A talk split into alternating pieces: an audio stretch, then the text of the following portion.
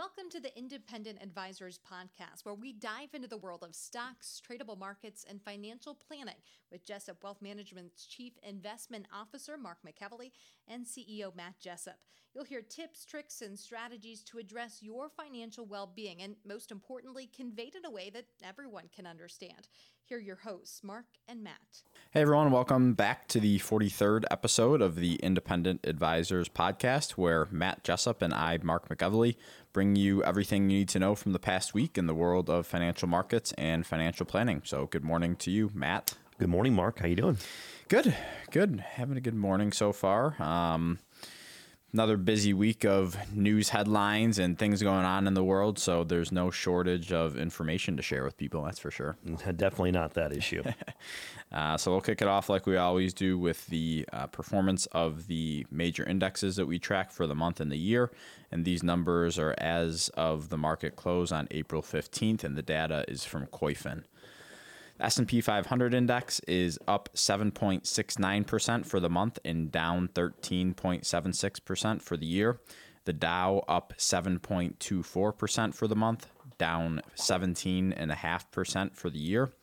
The Nasdaq Composite Index up 9% for the month and down 6.46% for the year, which is kind of crazy to see how that's only down 6.5% for the year uh, as of last night, but Nasdaq's come back strong. Yeah. The IWM ETF that tracks the Russell 2000 index up 2.92% for the month and down 28.89% for the year. Look so at that performance difference. Small caps really, really underperforming. Uh, the Vanguard International ETF ex United States is up 3.1% for the month and down 22.32% for the year. Um, so, again, um, you know, the dispersion of returns has been pretty wide in terms of small caps and international.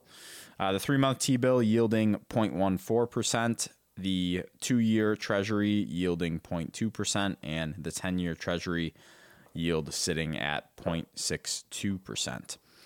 So I think the major headline over the past week, Matt, was that Saudi Arabia, Russia, and the U.S. agreed to major oil production cuts um, after demand kind of dropped off a cliff because of COVID 19. And I think the cuts were around 10% or something like that. So, can you kind of dig into this a little bit and just kind of go over what this means for people and what the significance of this is? Absolutely, Mark. I think over the past several months, and I would even say a couple of quarters, we've had oversupply of oil in the world. And what that has caused in the basic supply demand matrix is prices have really, really cratered. And then you take on top of that the uh, quarantine around the world, you have a lot less consumption of oil and its byproducts, jet A fuel for airplanes, gasoline, diesel fuel. So you just have a glut of supply. And these managers, I'm sorry, these drillers still have to pay their bills. So how do they pay their bills? They got to drill for even more oil to make that happen. Right. So what you're actually probably going to see here in the US is the government is going to do something similar to what they've done to farmers in the past. And they're probably going to end up paying drillers not to do anything. Wow. Now, this has happened in the past with farmers to where the government pays a farmer to not plant anything on their land. Wow.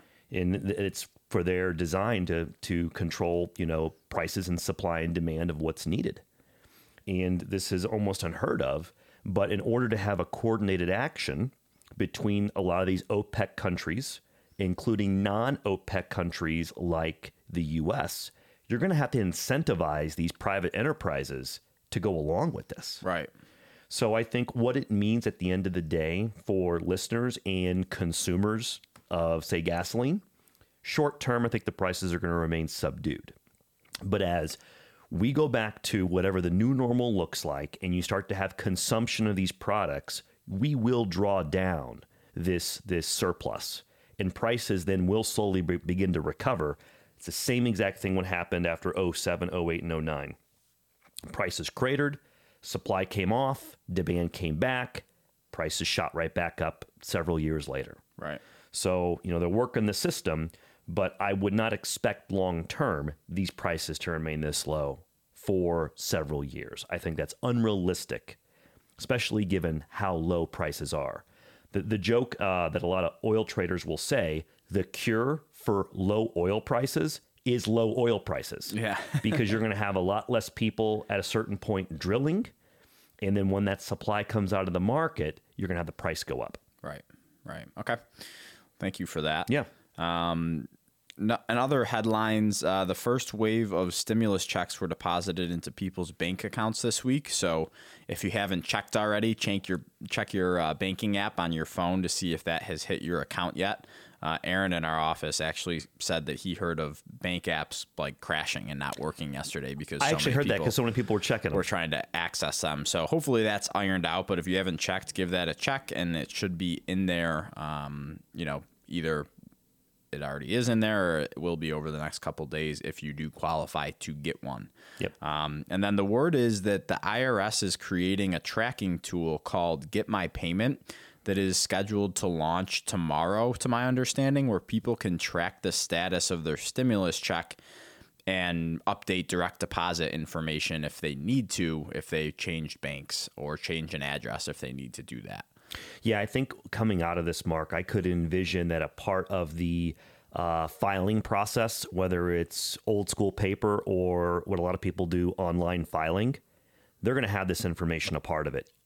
And I think that they're not going to make this mistake again by not maintaining a database. That if we go through a similar economic shock at some point in the future, I think they're going to be a lot more prepared. Yeah, exactly. And I think it's, you know, whether it's closing a bank account or moving to a new address, it's just like this stuff needs to be Updated. updated and documented for times like this. But all in all, positive news that, that people are finally starting to, to see this money get into their pockets. And I hope people, you know, are spending it to, you know, I- I shouldn't say spending it wisely, but I hope you know you you read articles about what people are doing with their stimulus checks, and obviously all of the stuff that's We hear the get more outlandish stuff. attention. Yeah, is the outlandish stuff, but yeah, but hopefully this is this is a really really good thing for most people. Um, case counts. Yes, I got a couple things, Mark. So, listeners, I want to bring you up to speed on uh, COVID case counts and the curve. Now, I will say this they continue to come in better than the models have forecasted. So, I'm going to give you a comparison.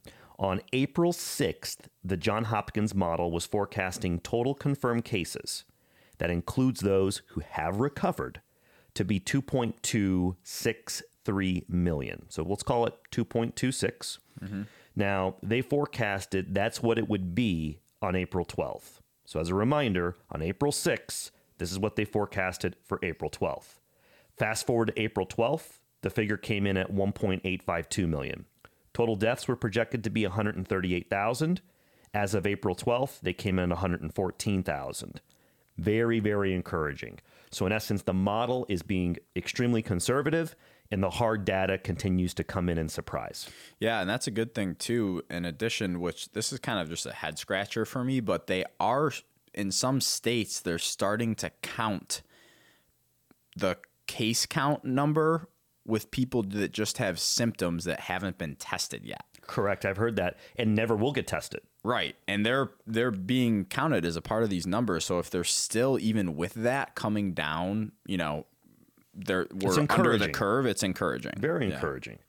So, another couple things I'll throw out there regarding uh, COVID cases.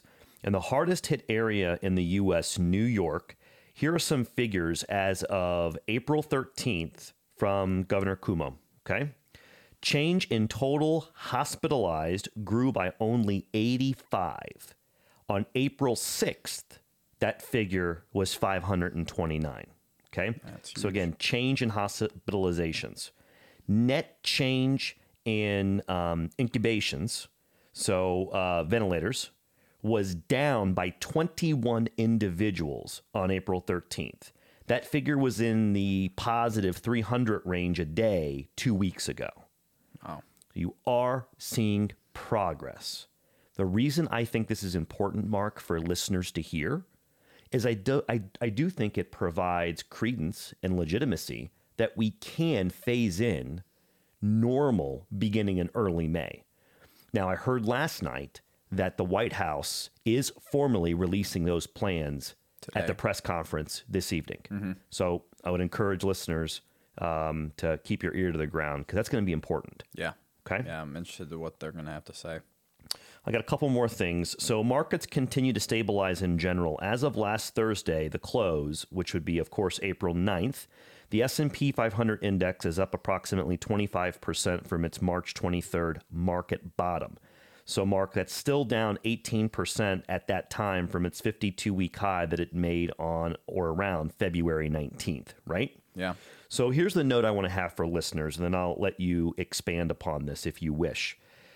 I want to say that there's still risk that we could test or even make a new low in the coming weeks. You know, we're not out of the woods yet, just in our opinion, though the data in the news continues to slowly improve.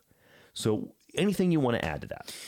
Yeah, I just think that it's important to to point out that no one knows which way this thing's going to go. You know, we could just have another straight march up back to all-time highs and, you know, people are going to be more comfortable again or the market is going to make people just comfortable enough to where they think we're out of the woods and then you know we get hit with another wave of this selling pressure and then take out the lows or at least retest the lows. And i think it's just important for people to understand is no one knows which way you're going to go. You just have to maintain, especially in the short term. Especially in the short term. I'm more I'm more optimistic, and I have a lot more Yeah, confidence was- in my opinion. Multiple months. Right, right, right, right. I was talking about short term. Oh, yeah. The next couple of weeks, the next month.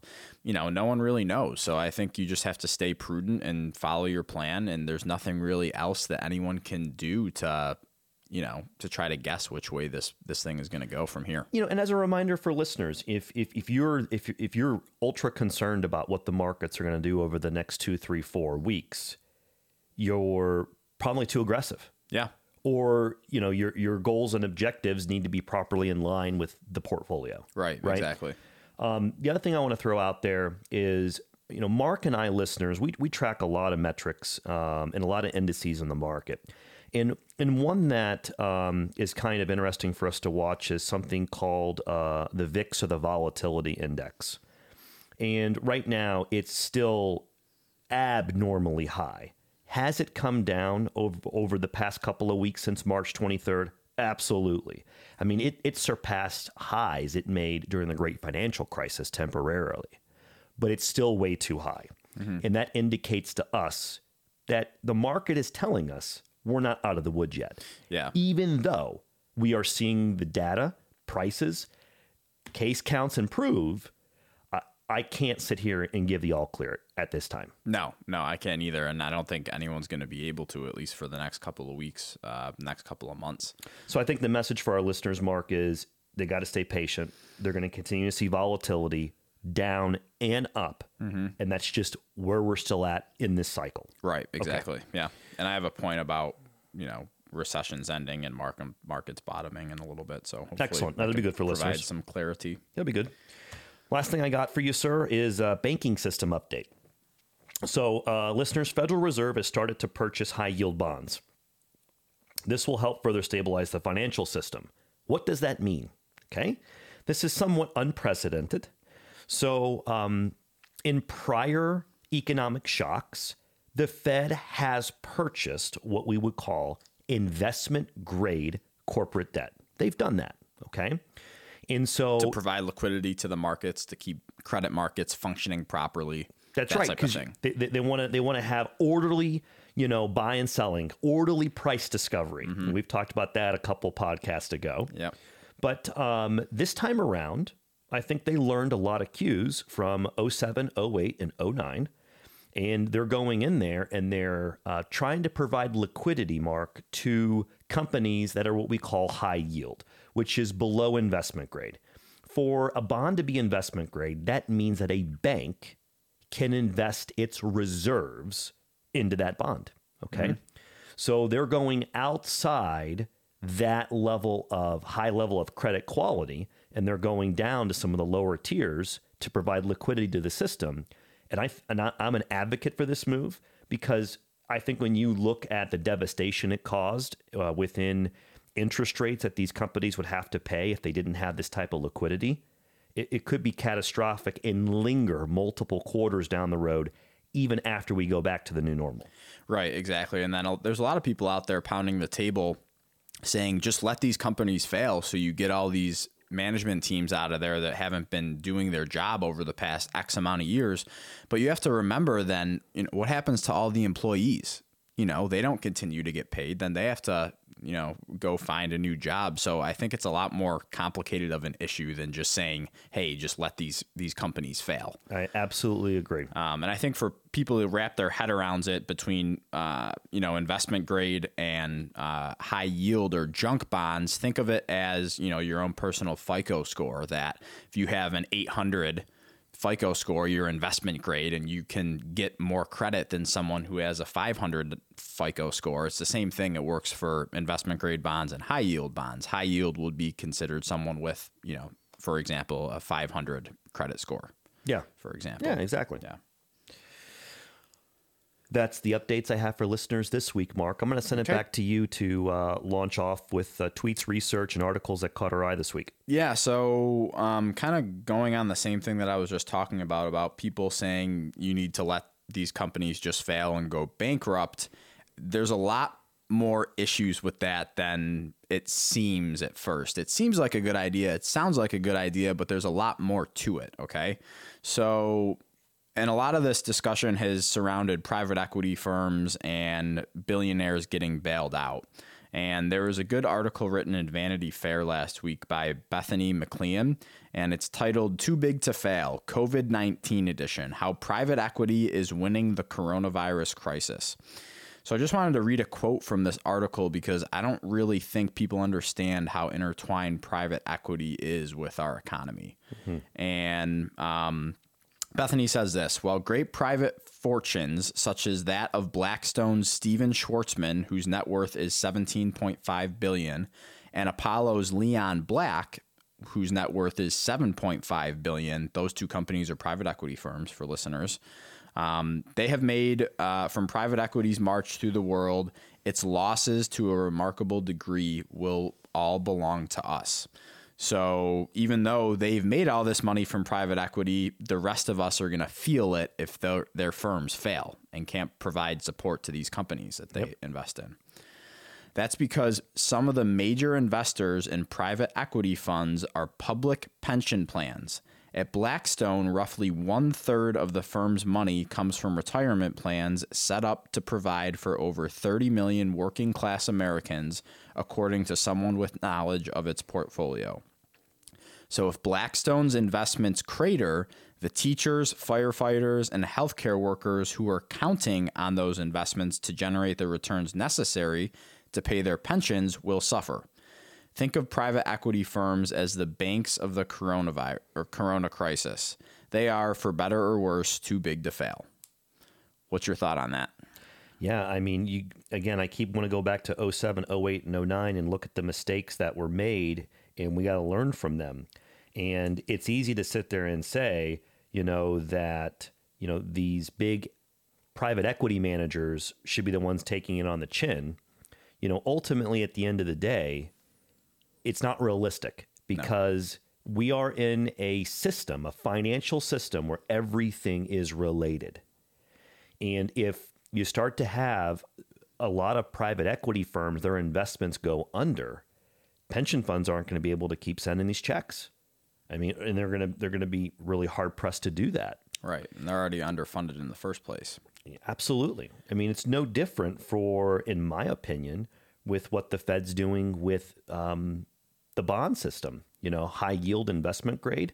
They had to provide liquidity for that.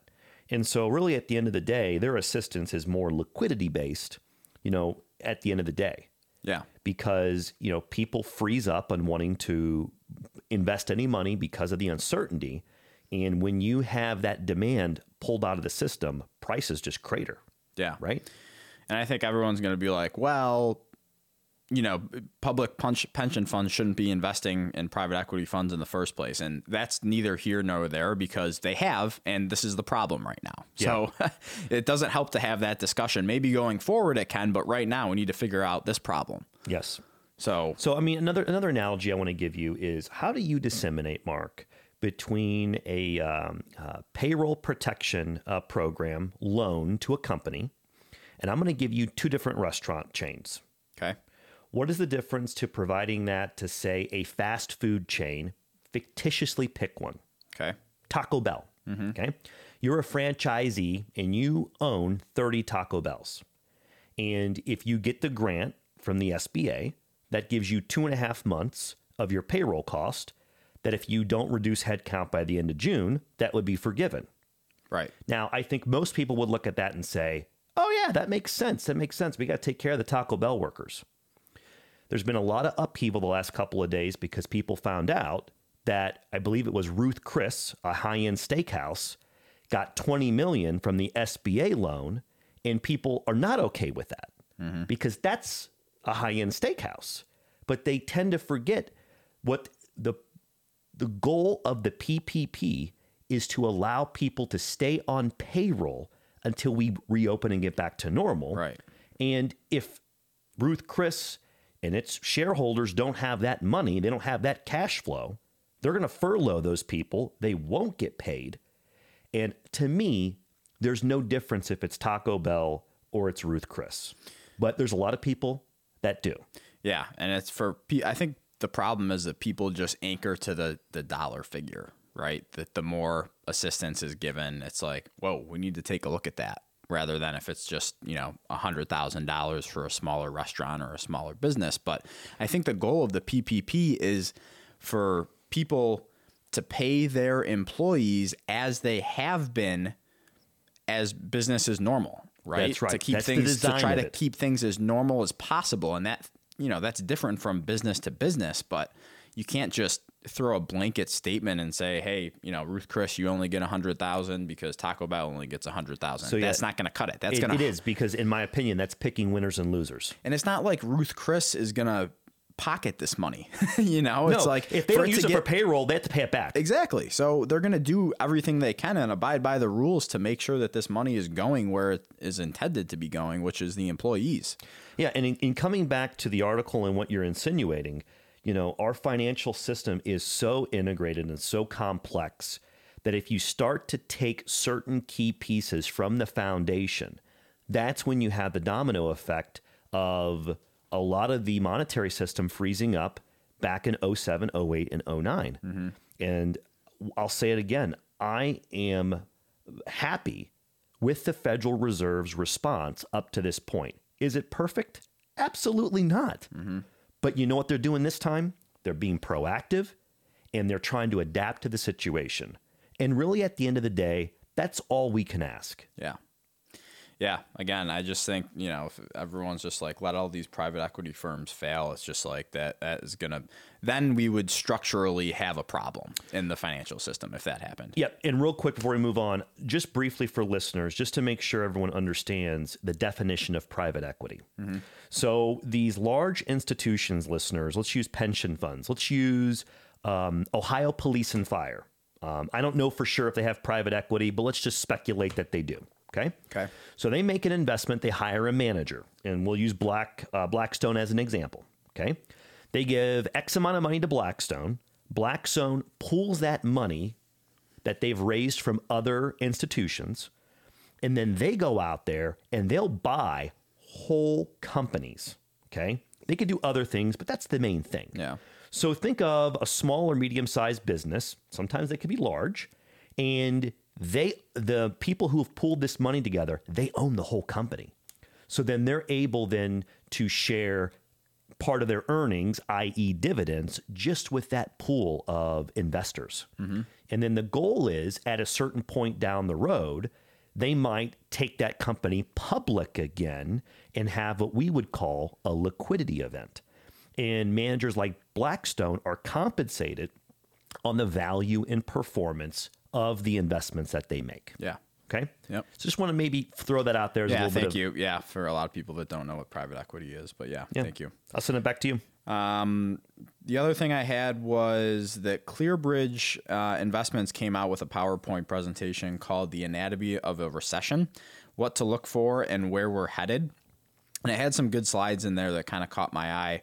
So we'll link to this PowerPoint in our show notes. And this first slide is slide 17 for those people um, who do go and check this out. And it's the average length of time that the market bottoms before the recession officially ends. And according to ClearBridge, markets bottom on average three months before recessions end. So this I just thought was interesting because it goes back to our point we've been making the past couple weeks that markets bottom before news starts to get better. Correct, sir. The stock market is not the economy. The economy is not the stock market. Are they related? Yes, but they're not the same thing. Correct, sir. Okay. So I won't harp on that anymore. No, that's great. And then, real quick for listeners, how you're going to get this data um, is you go to uh, jessupwealthmanagement.com. Mm-hmm. You hover over the podcast tab, and you're going to see um, the show notes. Yes. And, and, and Mark put a link on this uh, on the site already, so you can um, download this presentation. Yeah. Yep. Okay. And then last slide I wanted to mention from this was slide 58. And this one outlines that investors who missed the 10 best days in a given decade in the stock market would have seen 70% lower returns over the course of that decade on average. That's a big, big statement. Yeah, and that's huge. Say- Repeat it for listeners. Um, investors who missed the best 10 days in a given decade in the stock market would have seen 70% lower returns over the course of that decade on average. That's huge. Huge. And 28% of the best days took place in the first two months of a bull market. This reiterates, I think, Matt, that timing the market is extremely, extremely difficult. I want to be careful I don't get on my soapbox, but I do mm-hmm. know that there's people out there listening that might have went, say, completely to cash at some point over the past two months. And, you know, for those individuals, what's now the toughest decision they have to make? When do I get back in? That's right. And the problem psychologically that this affects people is you tend to want to get back in when the con- when the coast is completely clear. But guess what? The stock market's pretty efficient at pricing this stuff in. Yeah. And by the time it feels comfortable, I would say, in my opinion, statistically, a lot of these people are going to end up buying back in at higher prices. Mm-hmm. And or like what we were just talking about that they think because, you know, we've had a strong couple of weeks here in the market off the lows, they think it's the all clear and then they throw everything back in and then they get shot right back down to the lows that we had on March 23rd. So, listeners, uh, Mark and I are teeing up an extremely special guest on the podcast uh, coming up. Um, it is a uh, clinical psychologist. Um, her resume is a lot more than that. And I'll be very curious to kind of dive into the psychology side of how um, our mindsets are affected during um, extreme times like we've had the past two months. Yeah. So I think listeners will get, just as we will, a really good um, summary of kind of how it affects us mentally. Yeah, I'm excited for that. That's going to be a good one. Um, you have a note before we move on to um, the financial planning topic of the week? I do not this week. I'm going to pass. Um, there's just this. Um, the market's just so fluid right now. Yeah. No, I'm going to pass. I'll let you go to the financial planning topic of the week. Okay. Um, so each year, uh, JP Morgan comes out with a guide to retirements presentation, and their 2020 edition was just released, which we're also, again, going to link to in our show notes. So jessupwealthmanagement.com. Uh, hover over the podcast tab and click on the show notes tab, and then you'll be able to download this presentation as well. So, I think JP Morgan does a really good job here, Matt, breaking down retirement stats for people to understand. So, I encourage everyone to go check out this full presentation at some point. Um, but I'm just going to cover a few slides that really kind of caught my eye. Excellent. So the first slide, if people are going to be following along and going through this, uh, is slide number three, and it's the retirement equation. And it's kind of a matrix broken down into three different options. Is one is total control, one is some control, and the other is out of your control. So JP Morgan lists of things that you're in total control of are your saving versus spending and your asset allocation. The things you have some control over are employment earnings and duration and longevity. And out of your control are market returns and policy regarding taxation, savings, and benefits. So, again, I won't say much more than that, but I don't want to keep pounding the table on it, but focus on what you can control, on, Correct. in these times. Um, the next is slide five, and it's life expectancy probabilities. So in 2018, Um, at age 65, women, uh, the average life expectancy for women is about 85 and a half and about 83 for men. Okay. As we all know, Matt, average life expectancy continues to increase. Um, and I think is going to continue to do so. Be, so I think people need to have a realistic expectation that the probability of living 30 years past your retirement date is very possible. Yes. Very possible. Um, and I think this is a reason why most people can't afford to invest a majority of their portfolios into conservative investments like all fixed income because that's not going to last you 30 years. You know, I, we've gone over this several times and provided stats on this that you need to, you know, see that it's a possibility that you live until you're 95 or even 100. That's right. So um, they have a really good chart and they separate it between women and men and their probabilities of living to certain ages. And then they also have a, uh, a column that as a couple, and that's defined as at least one person living to a specific age. So there is a 50% chance that one person in that marriage will live until they're 90 years old. So I thought that was pretty That's, high. That's high. And there's a 20% chance that someone's going to live till 95. Still high in my, my opinion. So That's great. again, I think that just this just reiterates that you once you retire, you can't afford just to put your money in cash or put it into bonds because that's not going to last for most people. especially if we see some inflation at some point, Yeah, exactly. Which inevitably we will. especially with the binge money printing that we're on right now. on right now that we'll have to deal with that at some point. Yeah. Um, the next is slide number 10. And they talk about maximizing Social Security benefits here. And um, they have a little planning opportunity box that reads this Delaying benefits means increased Social Security income later in life, but you, your portfolio may need to bridge the gap and provide income until delayed benefits are received. So, slide number 10, Matt, kind of shows the break even age for the average earner um, in terms of when is the best time to take Social Security. So, these are the numbers that they have. Okay. If you live until at least age 76, then from a numbers standpoint, it makes sense to wait to take Social Security at your full retirement age rather than taking it early at 62. And at 62 years old, the average male has 73% chance to live until 76. The average female has an 81% chance to live until age 76. Pretty good st- stats. Yeah, pretty good stats. So I think if you look at the numbers, again, if you can afford to do it, it makes sense to wait until your full retirement age to take your Social Security benefit rather than taking it early at 62 Okay. if you live um, until at least 80 years old, it makes sense to delay taking Social Security until age 70 rather than your full retirement age. At age 62, the average male has a 61% chance to live until age 80, and the average female has a 71% chance to live until age 80. So again, Still, still pretty good. pretty good odds. Yeah. So if you can do it to maximize your Social Security benefit, the option clearly is waiting until age 70, but I know that people sometimes don't have that option, right? Yeah. So what I want to throw out to listeners is I'm going to brag a little bit about our prayer planner we have in house. Uh, we have a gentleman on staff, listeners. His name's Aaron Kramer. Um, Aaron is, um, you know, extremely knowledgeable when it comes to uh, helping advise clients on when's the best time to take Social Security.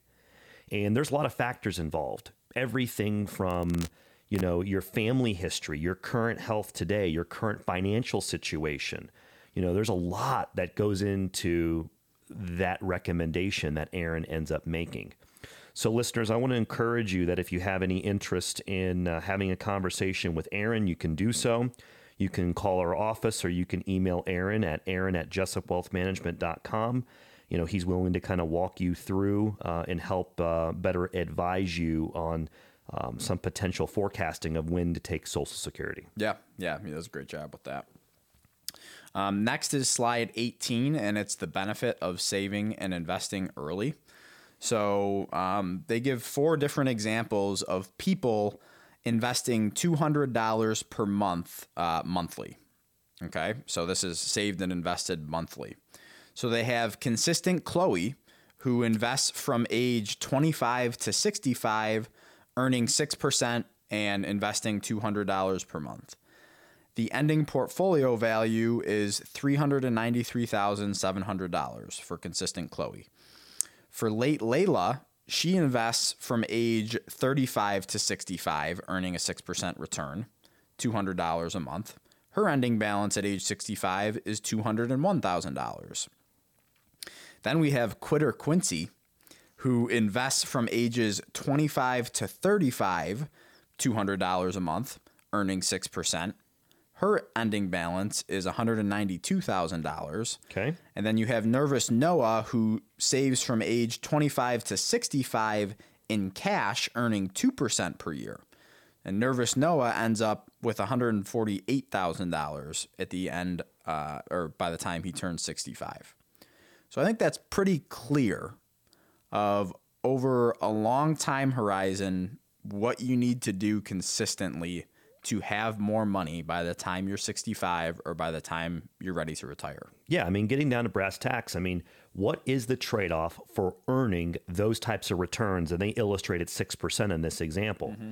The trade off is you have to endure the past two months, you have to endure fourth quarter of 2018, mm-hmm. you have to endure those, those time periods.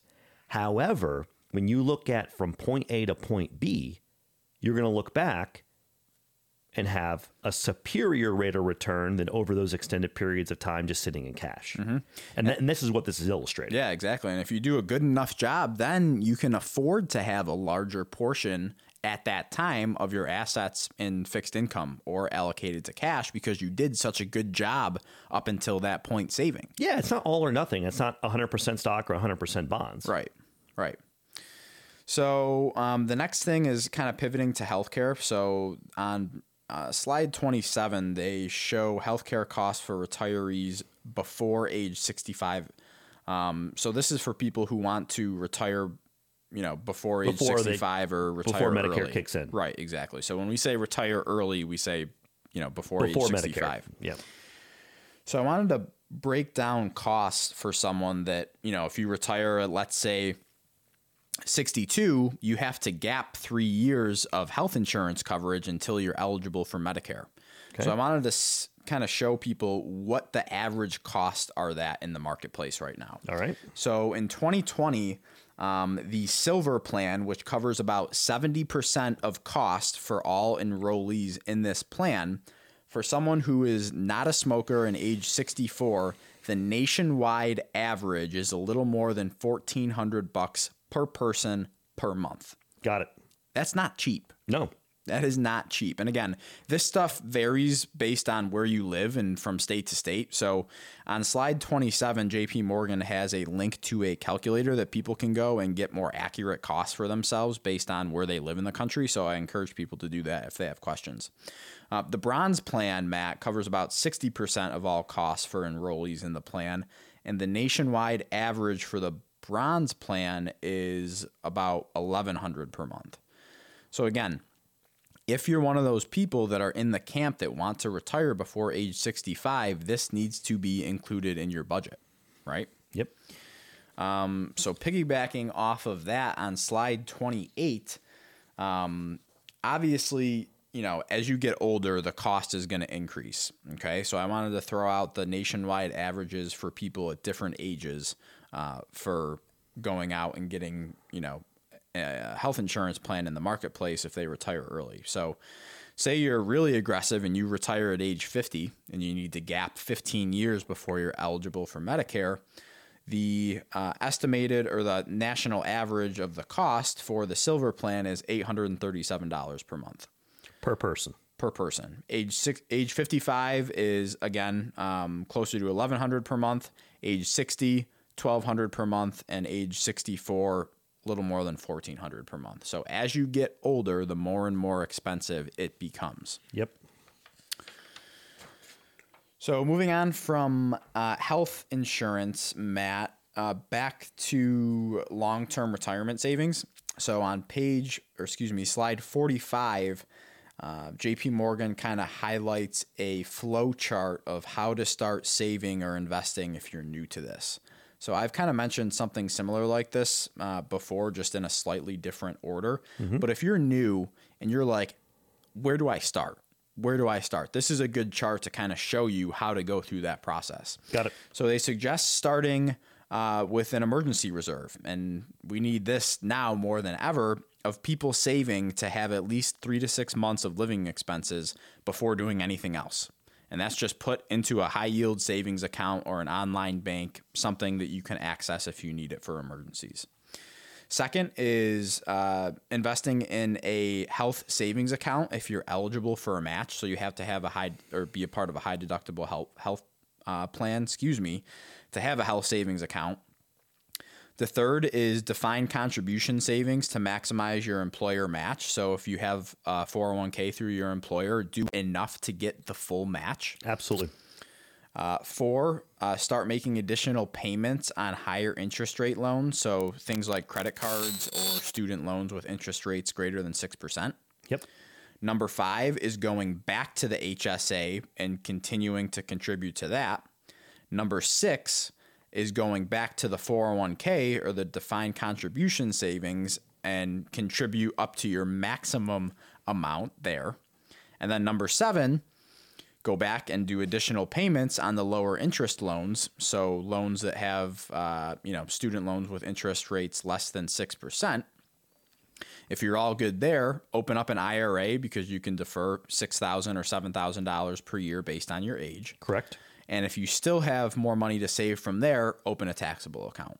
And so for listeners, a taxable account is what we would call like a brokerage account. Think of it as a checking account at the bank, but only that uh, taxable account can invest in stocks, bonds, commodities, currencies.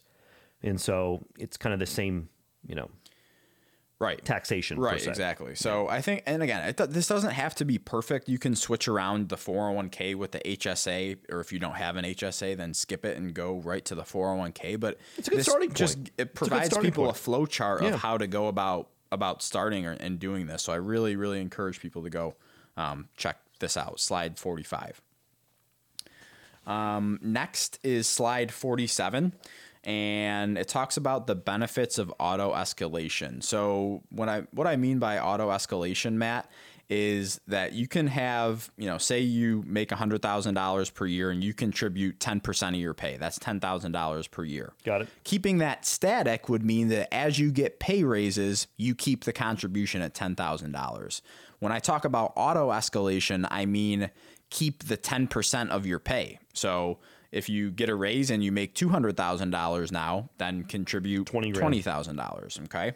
So this highlights the difference between that.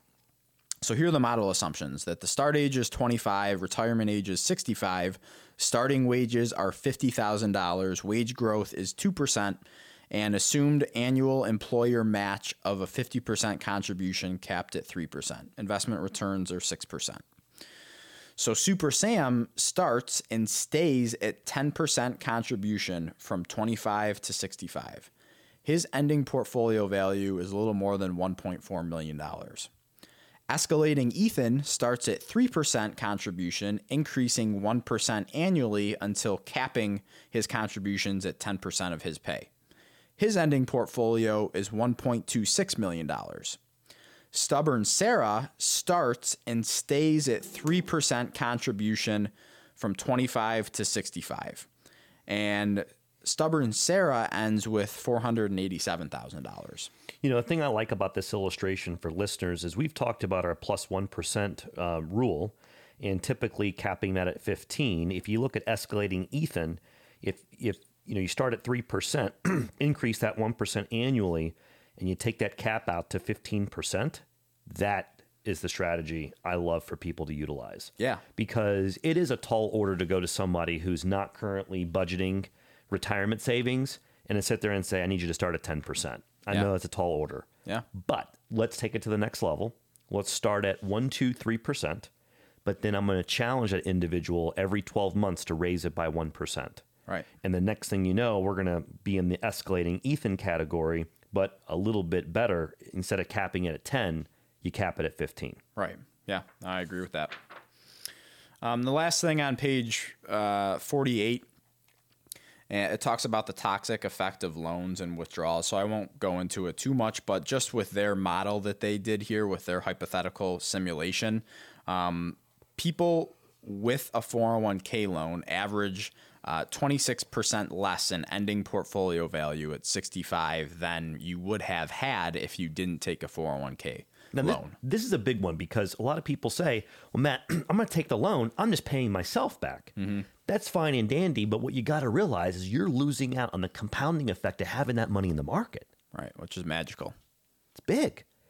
So when you take this example on, on slide 48 here, you know, that's a difference of heck, $350,000, you know, and, It's not a small small amount of money. but I paid myself back.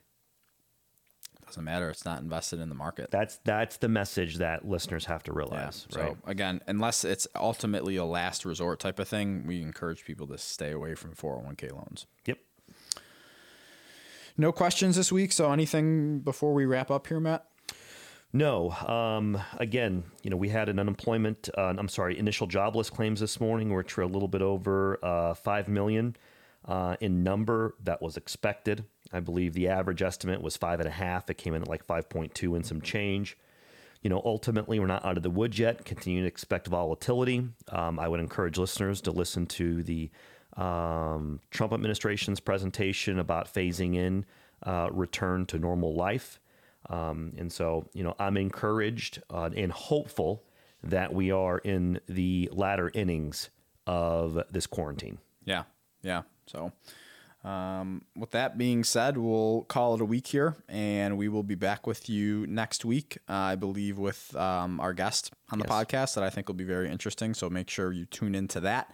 I think that's scheduled as of right now for next Friday. Correct, Mark. So it won't be on Thursday. Um, it should be released midday on Friday. So, Yes, sir.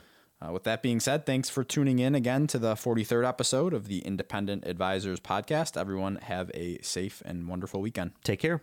You for listening to the Independent Advisors Podcast. If you're interested in hearing more, hit the subscribe button so you can be notified every time a new episode gets released. Feel free to share with friends, family, and follow us on Twitter at Jessup Wealth, Facebook, and LinkedIn.